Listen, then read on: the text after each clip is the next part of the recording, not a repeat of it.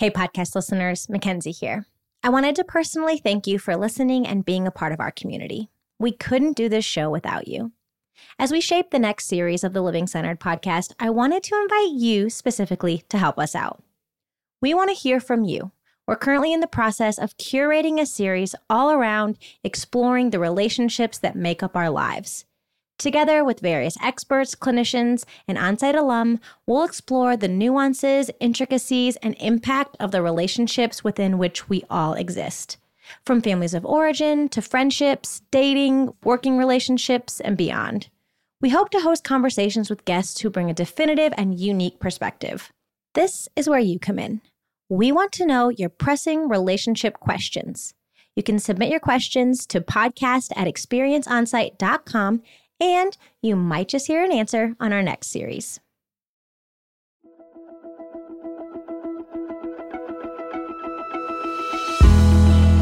If you are in a chapter of your life that is extremely difficult, keep moving forward, keep going. You can do it. It is not the end of your story. I think mine would be honor your feelings.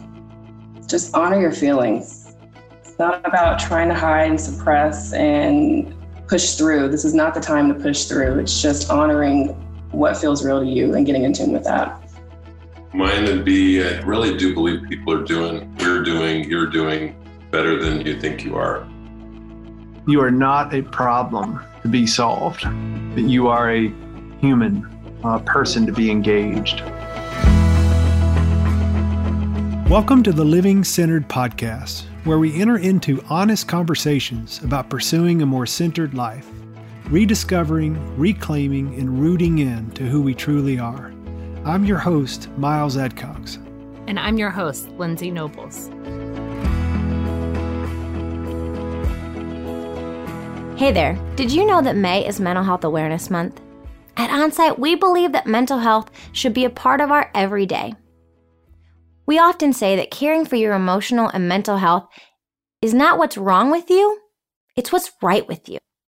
For today's episode, answering questions submitted from our listeners, Miles sits down with three of our on site therapists to host a panel and talk about some of the things that can feel intimidating, othering, or even stigmatizing when it comes to our emotional and mental health. Allow me to introduce our panelist. With years of experience and a PhD in marriage and family therapy, Austin Hoteling's clinical experience includes inpatient and outpatient drug and alcohol treatment with individuals, couples, and families, as well as in home family therapy with at risk children and adolescents. During the panel, Austin shares one of the most practical tips I've ever heard to help you find a therapist in your area. As an experienced administrator, certified equine wilderness and adventure therapist, Megan Repass is an expert of the therapeutic modalities that incorporate nature, equine, and the outdoors. During the panel, Megan shares why she's so passionate about these modalities that get us out of our heads and into our bodies. Veronica Scruggs is an expert clinician when it comes to helping others connect with themselves, their purpose, and their identity through the work that she does week in and week out for Onsite's workshops and intensives. During the panel, Veronica has some practical advice about interrupting the narratives that keep us trapped in unhealthy cycles and keep us from embracing the truth of who we are. We can't wait for you to meet our incredible clinicians. So, today on the uh, Living Centered podcast, we get to do something pretty special, uh, which is have a conversation with some of the home team here at Onsite, some of our amazing clinical team. Many of you have submitted questions, and I'm going to try to cover uh, as many of those as I can. And we want to make this just a free flow conversation, so we may uh, not get to all of them. But the good news is we're going to be doing more of this. Uh, so you'll get to hear more from these people, just making an introduction today, trying to hit a few of your questions.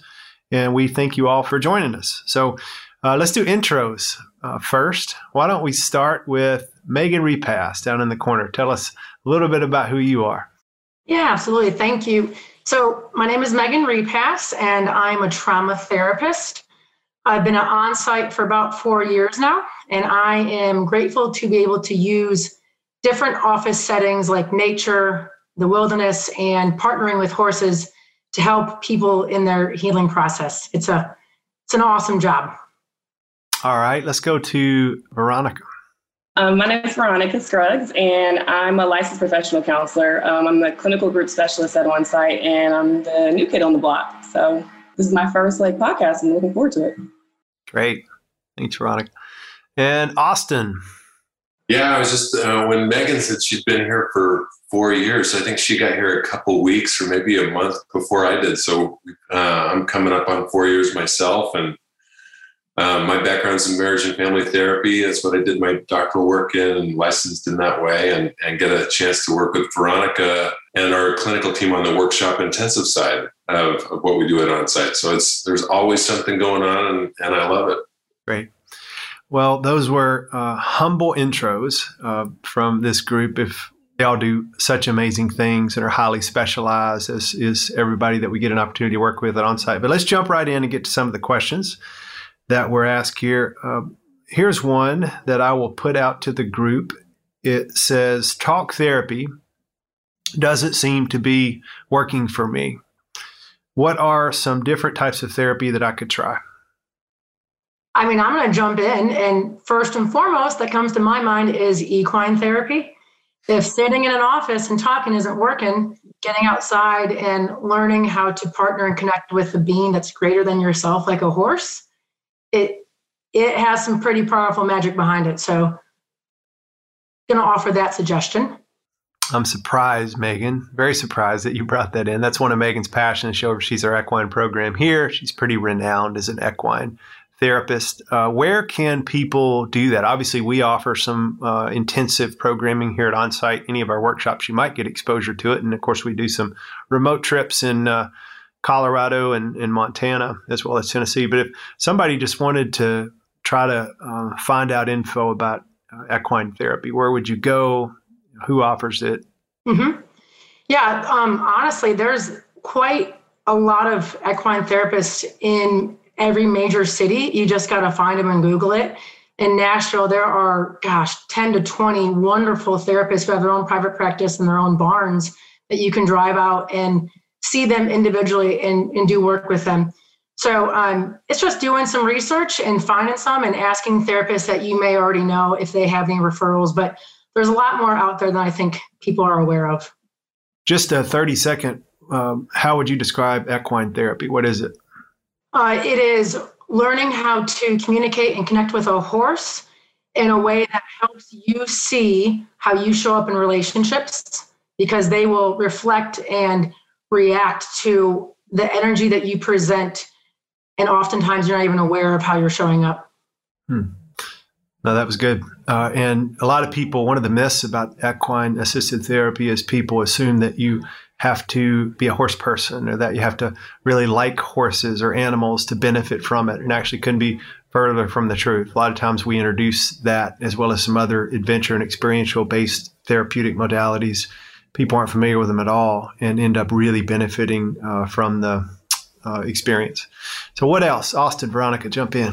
A couple things that I th- thought of when you asked that question, Miles. One of them is um, there's some buzzwords that I know we're really passionate about at OnSite that would be, again, a good Google friend. You could look up experiential therapy or psychodrama are some of the modalities that we use a lot at OnSite. It can be harder to find those, I think, in a private practice setting, um, but it would at least be a worthwhile Google search to just learn more about it, see if it's something that speaks to you or not.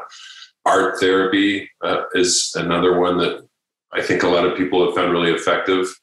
But I also, I just wanted to throw out there maybe a, a really brief example in, in my graduate training. I remember thinking that um, I didn't like emotionally focused therapy was a, a method or a therapy, a theory of therapy we were learning about. And I thought I didn't like it. And we got a new professor that was teaching it, same theory, and it totally changed things for me. I just went, oh my gosh, I didn't know that there was a way to do that same model so differently. Mm-hmm. And, and all of a sudden, I was a big fan. And so I think some of it, uh, part of my reaction would be don't give up on talk therapy altogether, is be willing to maybe try on uh, a different type or maybe a new person or, or something. I think a good therapist isn't going to be threatened by you having a conversation with them about, is this working for me or not? you know, if they are threatened by that, that's probably a red flag anyway. But they, they should be helping you land where is effective for you. So experiential as we've been reflecting it's one of the things we specialize in at onsite a lot of people assume that that's all we do but it's actually not we, we use a lot of different modalities to support people in the change process it just happens to be that we're known for experiential because we, we teach and train that and, and put a heavy emphasis on it but that's kind of an umbrella of a lot of different action oriented methods many of which were just mentioned and i like awesome most therapeutic encounters or experiences is going to involve some kind of talk.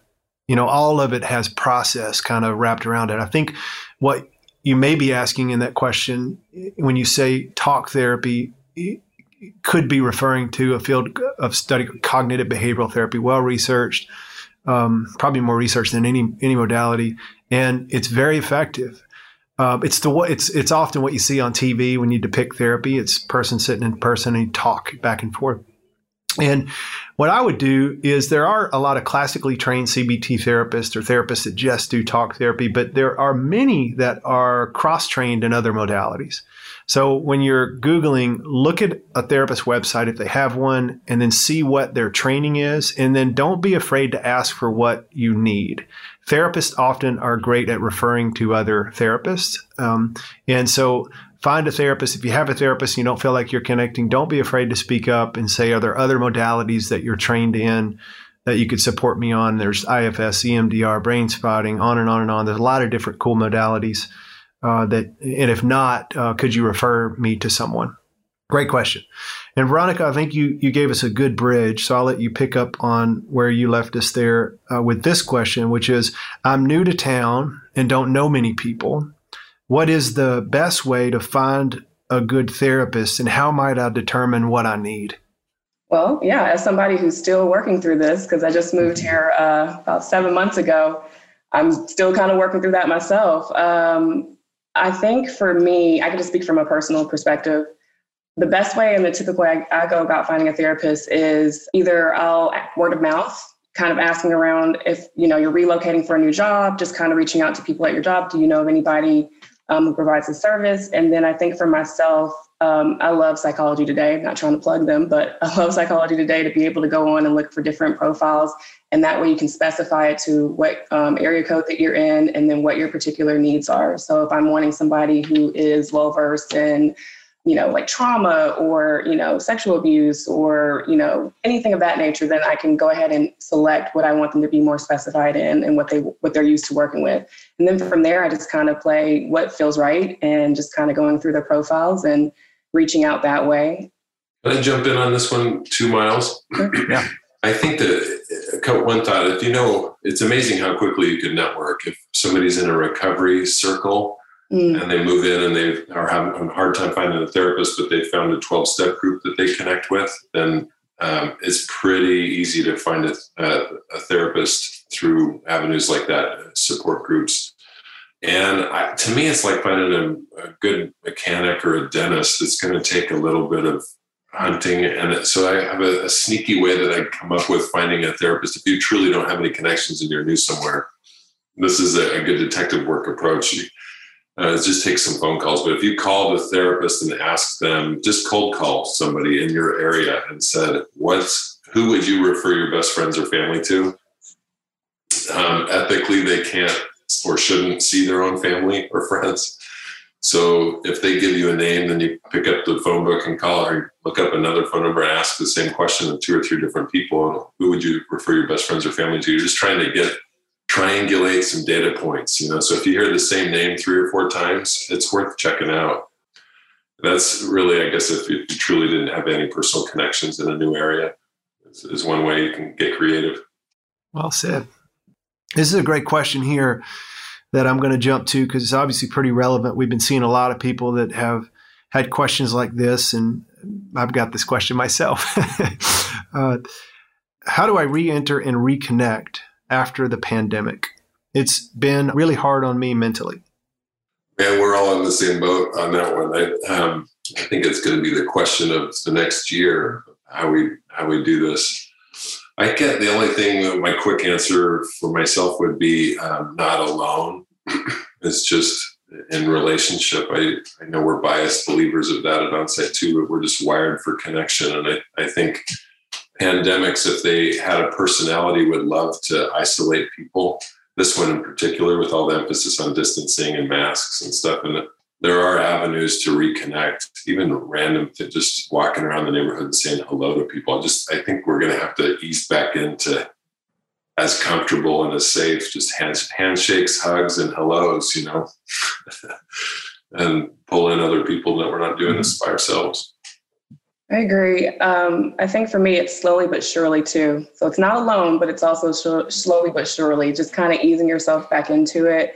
And I think one thing that the pandemic did for me, yes, there's a little bit of isolation, but I think also it allowed me to get creative with how I reach out or connect with people now. Instead of you know it's not face to face now we're making zoom calls or we're having like girlfriend hours or whatever we're, doing. So i think continuing to have that curiosity and be creative in how we connect and just taking it slow and taking it day by day mm-hmm. Um, and I would I would say give give yourself a lot of grace as you re-enter and find one person who you believe you could interact with and engage with that would have no judgment towards you. That's a great on ramp, and then invest time with them. I hope you've got somebody in that in your life like that, and and if you don't, you can be that person for yourself as you start to build those relationships. But just spend time in an unconditional space with another human, even if that human is yourself. All right, what do healthy friendships look like? And how do I set boundaries with unhealthy people? I better bow out of this. I'm just kidding. I struggle with this sometimes, but I've got thoughts on it too. But let's start with um, Austin on this one. Oh, great. I was going to go last on this one too. Let's see. Tag, you're it. Oh, man. This is something I've had to um, be more intentional about. I I think I historically, especially with with men, just given where I've come from, I've uh, been surrounded by women my whole life. But I'm just I'm the only male in my family, extended family. Just so making healthy relationships with male friends has been something that I've had to grow into. I think honestly for me in my life stage a lot of it's been phone calls and just finding somebody that's willing to return efforts of connection that it's not one-sided. I, I, don't i find that that's rare you know?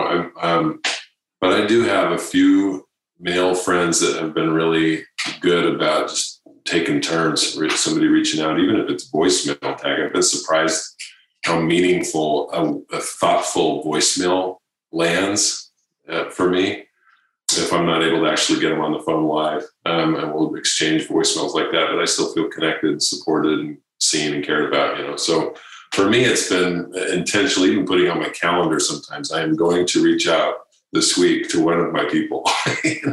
Whether I like it or not, I'm going to mm-hmm. make a connection. Um, but I don't have this figured out all the way for sure. Hmm. Thanks. Yeah, I think I had to, and I'm still learning this daily and practicing it, but I had to get to a place of where I was leaving unhealthy friendships so that I could make room to invest time in my healthy ones. And it's this gauge in me of when I leave, when I leave someone, whether it's just a, a, dinner date or coffee, and if I leave them and I feel depleted emotionally and I feel exhausted and I feel like they're sucking me dry, that's a pretty good indicator that it's not healthy for me. And so my healthy friendships, I know are on the right path when we're both growing together, when my values aren't being compromised, and when I am feeling built up, even when there's conflict, even when we have conflict between one another, uh, we both leave respecting each other more so and growing together. Good stuff. The reason I said in the beginning this was hard is because it's a, I've always understood the principle and the mechanics of boundaries. And yet, I am a recovering codependent. And so, I, there's an element of me that in stress, I really need to be valued and uh, liked, I should say. And I've gotten so much better at that. Usually we talk about boundaries theoretically, but we don't I should say, it's, it's very rare that we're in pursuit of setting them.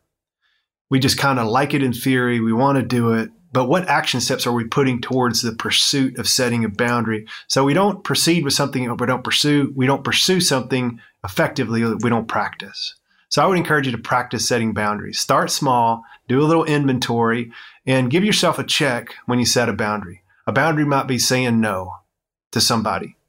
Um, a boundary might be being honest about when somebody says, Hey, can we get together uh, sometime? And instead of, if you know in your mind that's probably not going to happen, practice saying, Well, I'd like to, but in this season, it probably won't be likely with the two of us. Boundary, but also honesty. Give yourself a check and keep a little list in a journal. And you'd be surprised that when you get a few checks, I think it gives us a little confidence to say, "Oh, I can do this." And then the as the stakes get higher, the boundaries require more, uh, and then you've got a little confidence in a roadmap to say, "Oh, yeah, I can do this." When it comes to uh, healthy friendships, I just think it's it's where uh, it's kind of like the same thing as uh, healthy ecosystems that we try to build in counseling environments that require psychological safety, which is just, you know, connection doesn't exist without trust. So I think you've got to have somebody you can trust. There's got to be some unconditional, mutually beneficial element to the relationship. So I'm giving and taking equally, like Megan said. And then um, I like empathy in the mix. So those are good recipes in me for good friendships. Mm-hmm. Let's see. What are some tips for managing my anxiety and depression? Something that we encourage our clients here at Milestones to remember is to not be afraid of a feeling, first and foremost. The more afraid I am of my anxiety, the more anxious I will be. It's kind of like the more afraid of fear I am, the more I live in fear. And so, really, just piecing out this is a feeling while it may feel to be true, it's not always a fact. They're different feelings versus facts. So a tool that I've used that can that can really help me when I'm in a level of anxiety is literally stating the facts and looking at them, acknowledging my anxiety, accepting it, not being afraid of it, getting curious about it. And in turn, the more that I the more that I accept it and get curious and, and get to know it, it reduces its level of of power that I feel like it is mm. inside of me, like it's overtaking. So, so feelings versus facts has really helped myself and and our clients here as well. I'm sure you guys have loads of other tools you can throw in. My biggest one is awareness, like having mm. some awareness around it and questioning myself um, whenever I'm starting to, and then kind of understanding my pattern of when it does show up. Because when I have more um, data to go off of, I can kind of do more to take care of myself. If I'm feeling like very anxious and I know that it's just a nervous reaction because I'm about to get on a podcast, then, you know, whether it's a grounding stone or doing something to kind of like touch, tune in with myself, write that down and just question, okay, what's, where is this coming from? And kind of trying to understand the pattern of why I'm feeling this or what, what can I do to help myself cope in a healthy way in this moment. So just that awareness around it, that I am experiencing this, honoring that I'm experiencing it and just kind of working through it and not beating myself up because I'm having this anxious feeling or I'm feeling a little depressed. It's just kind of having that awareness around it to question it and then find what I need to work through it. Hmm. I think I like that a lot. I, I think for me, sometimes it requires, I'm late to my own party. Sometimes on, I guess these are not fun parties, but um, I need the outside people to point out when I might be in a funk or not okay. Actually, not that long ago, I had a, a good trusted person at work kind of call me on something. And they just went, you know, your reaction to that was bigger than the actual trigger, you know, or the whatever word you want to use. Your reaction was disproportionate to the the event. And it was a good, they were right. It was a good wake up call for me to go, oh man, and just slow down and kind of look at myself. So that was my second response was I think everybody's anxiety and depression looks a little different. Mm-hmm. Um, for me, when I'm anxious, I need to slow down. Nature helps me do that. Um, it's a good one for me. Depression, I need to speed up. When I'm feeling depressed, I need to speed up. So it's interesting to listen to that question and think, you know, for me, slow down or speed up. There's some movement that needs to happen with me that's a helpful, at least initial starting spot depression speeding up, just meaning I can isolate and hunker down and be by myself pretty quickly when I'm feeling depressed. So one of those two things usually helps me at least take the next step so I can reconnect with something that will help me on a bigger, bigger scale. Mm-hmm. Good stuff. Uh, I don't think I'll be saying anything that wasn't said. I, I usually would, I was just going to say own it, embrace it, and share it. And I think all of that was already woven throughout what everyone shared. Own it, uh, meaning give yourself a tremendous amount of grace by just identifying this exists, it's here. Um, it's it's mine. It, you know, it uh, might not deserve it, might not belong to me. It might be externally motivated, might be historically motivated, but it is here, and so I just want to own it. And then uh, embracing it, I think, is where um, we uh, begin to not pretend as if it doesn't exist. And I'll say one other thing about that at the end, and then the last part is is share it. I think if you can find another safe person to share it with, it's probably the best tip I've got on uh, working with anxiety and depression is not being alone in that narrative. But I do want to say, as it relates to anxiety and depression, that if it's if it's pretty high on the scale symptomatically, if your anxiety is significantly high, your depression is really high, then uh, I think the best tip would be to seek mental health support in, in, in a counselor and a therapist. Um, and there are uh, resources that you can call to do that. There are crisis support lines that you can call to do that. But when it comes to your day to day walk with it, you might even try changing. Let's say you've done some counseling and therapy and you're experiencing some symptoms being kicked up based on situational components like pandemic or whatever it might be. Then I would say try to think about not using the word manage it. Instead of trying to manage it, maybe you try to collaborate with it so that uh, managing it assumes that you can control it and you're going to either fail or pass that test. And you probably, if you're in anxiety and depression, in your own subconscious, you may be failing anyway, which is not true. It's a false narrative. But try to say, okay, I'm not going to try to eliminate you. You get a seat at the table, but I'm going to try to not have your voice not be as loud. That helps. Hey, friends. Mackenzie here to tell you about OnSite's brand new emotional wellness class launching today. Right sizing the wrongs, how to recognize, reconcile, and repair our trauma. Everyone faces adversity. No one gets through life without a few, or maybe more than a few, bumps and bruises. When we experience hardships, the world tells us to toughen up, move on. So we do. But the truth is, if we don't deal with our past, our past will deal with us one way or another. Here's the good news your past doesn't have to keep hijacking your present. What you experienced matters, but it doesn't have to take over your life. But that's our tendency, right?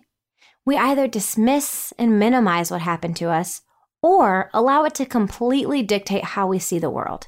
This seven part video series is a high level reframe of the concept of trauma and its role in our lives.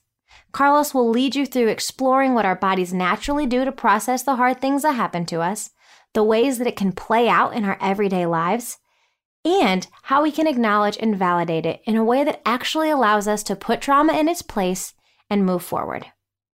You are worth this exploration. You are worth the healing that will come on the other side of it. You deserve to right size the wrongs of your life. That's why we created this class. You can sign up or join the waitlist for future classes at onsiteworkshops.com slash classes. Plus, if you use the code PODCAST, you'll get $20 off your $69 purchase. This is a good one. What are good ways to challenge hurtful narratives I have about myself? For me, I, I like to kind of go back right? To kind of where these narratives coming from? Where did I kind of identifying where the narratives come from? So it's kind of taking a little bit of having some of that time to myself to kind of sit down and reflect a little bit on the past of what has been brought up, what's been leading to this messaging that I'm kind of like running with this right now. And so once I have that, I just try to find what's that kind of what's the truth? What's the fact? What's the impact that it's had on me? And what's the truth? And how mm. do i change that in order to reframe it that's my truth right now in the moment not for what it was and it you know that tagline it stayed with me all this time what's my truth here and now where am i at and just kind of honoring that, but definitely looking at the past and dealing with the reality of it, of how I got that put on me in the first place. Mm-hmm. Hmm. I love that. Yeah, I think to add to that, I would absolutely, definitely share that experience with you, Veronica. I I also would bring in my people, like bring my tribe in, um, bring in my faith, my place of identity, and step into courage and vulnerability and sharing out loud what is this narrative that I'm hearing and opening up the floor for those who are safe that I love and trust to speak the truth of who I really am back into me. Mm-hmm. I had, um, I like that too. I had a friend that um, has taught me a lot that referenced one time in college walking around campus saying to herself, she noticed herself repeating out in her mind, um, I'm a big fat ugly cow, I'm a big fat ugly cow, I'm a big fat ugly cow. And she kept telling herself that. And she had what she would describe kind of a spiritual experience where she just had that thought process interrupted in her mind and and and the thought was as long as i'm making stuff up about myself why don't i make up that i'm the queen of beauty splendor and majesty? I remember that that term beauty splendor and majesty. And she goes if i was the queen of beauty splendor and majesty how would i walk? And then she pulled her shoulders back and walked straight kind of picked up the pace a little bit. Not and it really taught me something because it wasn't fake it till you make it which we say sometimes it was she taught me that she said assume the position of the virtue you wish to have. Mm. I, I really like that. Assume the position of the virtue you wish to have. And so it kind of i've thought that for myself if there's a harmful narrative that keeps getting recycled if, as long as i'm making something up what would i want to make up? And i have had little moments where that's been a helpful way to interrupt the cycle of the of the negative thinking. It hasn't been a cure all or magic pill but it's certainly been beneficial. Good stuff. All right, I'm going to keep powering through these questions. We've got just a few more. I think we'll have time to get to at least on this this panel. But um, how do I talk about? Ooh, this is a big one. How do I talk about therapy to my family when our family doesn't do emotions? it's an easy one. Any of you guys grab? No, okay. Yeah. Oh. I'm like coming from a family that doesn't do emotions, literally. It's like, ugh. I'll, I'll go for Um, yeah, honestly, please. for me, my family doesn't do emotions. Uh, in fact, we it's really frowned down upon um, to even talk through or experience is considered weak or um, whatever. But um, I think for me, therapy was that sacred space for me. Um, so that was my space to, to talk through the things that I needed to that felt true to me. Like I am an emotional person. I do have these feelings mm-hmm. and I needed that, um, that space to be able to share that openly. So I feel like instead of talk, looking to try to talk to my family about my therapy sessions, it was more of I honored my therapy sessions because they were my sacred space to be able to work through that. And then with that, I'm doing, when I'm focused on my work, I'm able to soften, I'm able to kind of change my perspective and kind of approach my family in a different manner. So just me tuning into my process and being just connected to that and honoring that and creating that space for me allowed me to kind of show up differently in my family. So that was the kind of conversation without having the conversation. Mm-hmm. Wow. Well said. Thank you. Yeah, I think I, I've had a little bit of a different experience. I think on one hand, not just with my family, but um, with some of my friends who, who, mm. you know, they're they're not necessarily my close people, but they're still my, my friends. Um, I had to let my actions and my changed behavior do the talking for me for a while. It wasn't to show them anything or to prove anything. I was just being me in, in my in my wholeness and my wellness and walking forward in a different manner.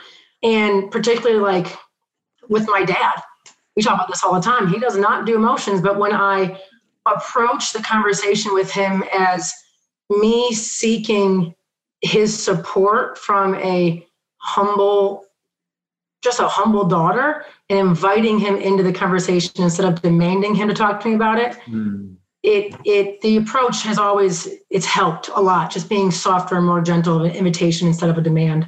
If that makes sense. I like that. I appreciate you pulling in your own uh, both of you guys referenced your own families. I i Um, the only thing I think I would add to that is that you don't have to. if, um, kind of the line of what does this person earn the right to know? And for some people, maybe it's worth trying to explain to them what you're getting out of it, why it's helpful to you. And to some, it might not, it's not a safe person or there's lacking trust there, then less is more, you know, and let them just see, watch, watch you and be in, in relationship with you. Doesn't have to center around therapy. Hmm. Good stuff. Mm-hmm. All right. How do I help my friends and family who are struggling with mental health? Mm. I think from a practical standpoint, it can be helpful when, of course, when you're approaching your family member out of love with absolutely no judgment and in no way, shape, or form condemning them, but just loving them, um, being aware of your tone of voice, being as gentle as you can be, but having resources that you can have in place right then and there so they can say, hey, here's some options. So that they don't feel overwhelmed with having to go to Google, back to what you said, Miles, and trying to figure out for themselves, because that can almost put them in more of a tailspin. So I always suggest when someone wants to help a family member, doing some research on, on your own first and having some suggestions and ideas that, that you can present to help them create a plan alongside of them so it's not just them doing it by themselves. Hmm. Yeah, I was basically going to say the same thing. Um, mm-hmm. For me, I think it's just normalizing it. I think a lot of my family in general, like I said, don't do emotions, don't do feelings. And so I think a lot of things with this uh, past year stirred up a lot of emotions, a lot of feelings, a lot of unresolved whatever. And I think for me, it's just normalizing that. And it's just, I get that. I hear you, I see you. And and I think it is having those resources. If you need anything, I'm here for it. And just, yeah, being present, being present for people and just not shying away from that conversation and making it okay to have that conversation and just whatever we need to do, I'm hmm. here with you and we can, here's some resources, we can look at some stuff together. So I would build on what Veronica said there. What you said is just don't lean in. Don't be scared to have the conversation. The momentum is on our side. People are talking about mental health right now which I was sharing in the beginning, which is amazing. If you think about when you're stuck, when you know someone who's stuck or struggling in mental health, it's kind of like they're in a house with no doors and it's full of windows, but they're all those double pane windows where they can see out, but nobody else can see in. And what they don't need is a is a clear window where you can look in on them. They need a door.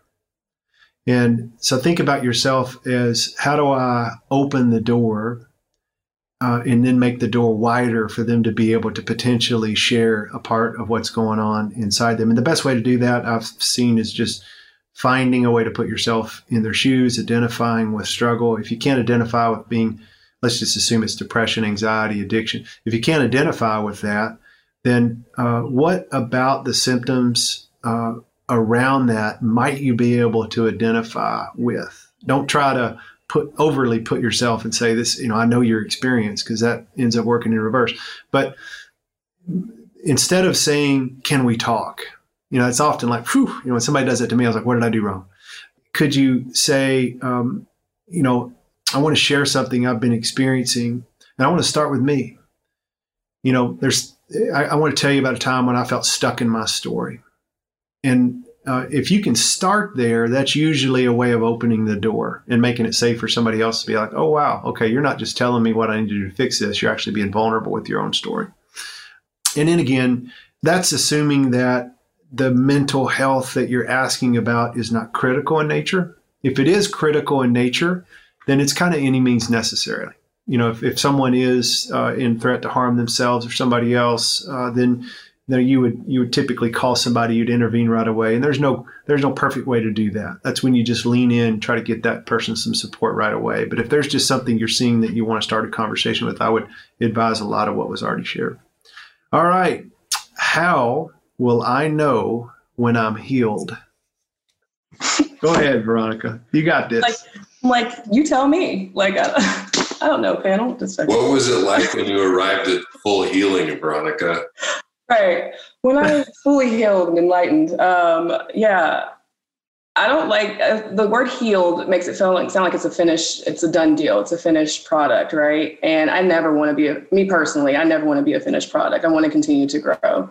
And so for me, I would quite reframe that question as how I know when I'm healing, and that's when I continue to see myself grow. Yeah, that's Good. just where my brain goes. That's a finished product, and I'm not a finished product. So she will continue healing. I love that. Just moving the, the ED to ING. Right. Is is good. Anything, Megan? Basically everything that Veronica said. Um, my new wonderful, wonderful friend. And I know I'll never reach a place of full healing in my lifetime. And but I know that I am on the road when I'm in a place of gratitude mm. and acceptance and not seeking and grasping for external things, mm-hmm. but being at peace internally. That's when I know that I'm on the road I'm supposed to be on, growing. And I think that if uh, if you're new to mental health or this conversation, or even if you're not, uh, what we're insinuating here is an incredibly hopeful and freeing message. I know it can seem overwhelming if you're thinking, well, why would I want to engage with a bunch of mental health people if they're telling me that I, I can't fix this problem, but I, I'm just going to, and I'm telling you the, the freedom that comes, it's a little different. If you think about traditional healthcare, you do hear terminology like when you break a bone, we're going to heal it, we're going to fix it. And as it relates to mental health, it's not so linear. It's well, a lot of times it gets visa. It's not a, a beginning and doing, know, start and stop. It's a, it's a circular motion. But once you get on that road that Megan talked about, it's incredibly fulfilling and life gets a whole lot better when you live it through the lens of, of grace, evolution, and ongoing, as Veronica said, healing. So I just, I love that. Instead of uh, when am I healed, how am I healing? Yeah, love that. All right. What would you say are some tips for staying in a living centered mode? It can be, and I know that's kind of inside, OnSite speak. So I was trying to explain living centered. Uh, but tips for staying centered, let's just call it that. And it's so easy when it's so easy to fall back into old patterns. I think something Megan said earlier, she was referencing horses, but the first thing that comes to my mind when you ask that question is I have to get connected to something bigger than me. And that looks like a lot of different things to different people. If it's church, spirituality, nature, something, but it, like she said, horse is bigger than you. Sometimes I've heard people reference a group of people is bigger than them. You know, whatever that thing is, it's just a reminder that I'm not as big or, or it's, it's not all about me. you know, the balance includes me. I'm in the picture, but there's a lot of things outside of me that are part of a bigger balance. And so I don't know how to do it without that connection to something bigger than, than myself. Mm-hmm. Yeah, I agree with you, Austin. Um, if I'm trying to live my life from my place of center and my truth, then I need to know where my truth comes from and not just who I am, but whose I am. That's very important for me. And then again, I like pract- I just like practical things. I'm a little bit black and white in certain things. And if I have tools and things I can do every day, I go back to my journals. It sounds weird, but I go back to journals from a year ago or 10 years ago or different seasons of my life and i look at how am i living now in comparison to what was unraveling me then in those times what how have my prayers changed how have i changed and it's just good evidence for me seeing am i on my path or have i veered off a little bit yeah i think megan i like what you said with living in my truth and for me it's knowing what my truth is is working on mm-hmm. identifying what that truth is. Before I can start living it, I got to have some awareness around that, right? Um, so it is that understand that there is something bigger than me, but then connecting with that and finding the ways that help me to connect with that more. Um, for me, it's a good old barefoot walk out and you know, putting my feet in grass and just walking in nature, taking brain breaks, five minute brain breaks for myself, scheduling me time. Uh, it can be, oh man, there's various things, but it just leads from a place of I'm having creating that space for myself to connect with what my truth is and get recentered. Whenever I'm, I'm start to feel off balance. And then also acknowledging what those, I see the old patterns. It's like acknowledging what my old patterns are and how I used to, if I'm met with this situation where I'm feeling stressed and I used to maybe go drink to go handle that, what's something different that I can do now to change that, to change it from that, that pattern from happening again. And just trying to constantly adapt and change and grow and identify, acknowledge, and to be able to continue to get back to that centered space. Mm-hmm. Love that.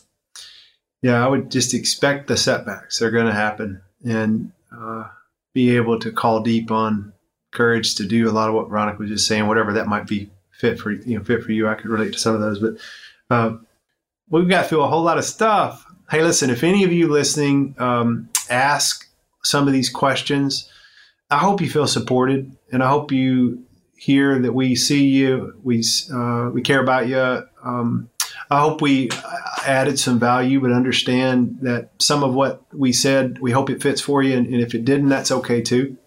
Uh, but we just appreciate you tagging along with us. We get to have these conversations all the time, both inside and outside of the work that we do, which is really cool, honestly. And it's quite fun to get to work in a place where we wade off into the deep end in our conversations quite frequently. But let's leave everybody with this. For those that are listening assuming that we're doing a, men, a, pa- a, panel on mental health, I'm assuming you're you're somewhat interested in mental health, either learning more about it, you're in recovery from it, uh, you're curious and feel like you could be supported through this knowledge. Whatever reason you might be joining us today, if we could go around as it's a way to close this, what would be a message you would have for the person who has shown up today and been with us in this conversation?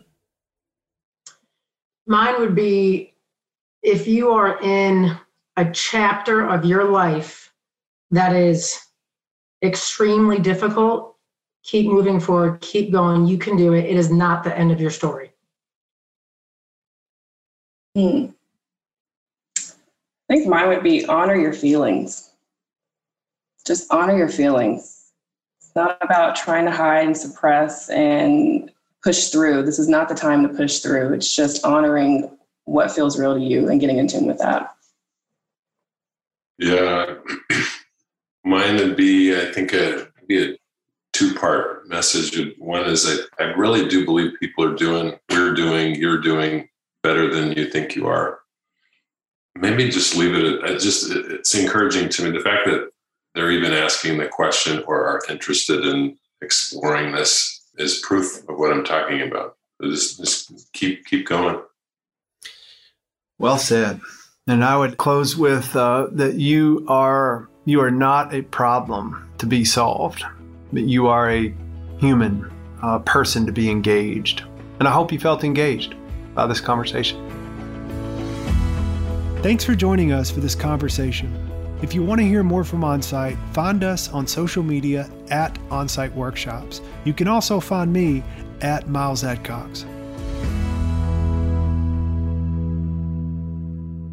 When our emotional health is suffering, many of us begin to feel alone and overwhelmed.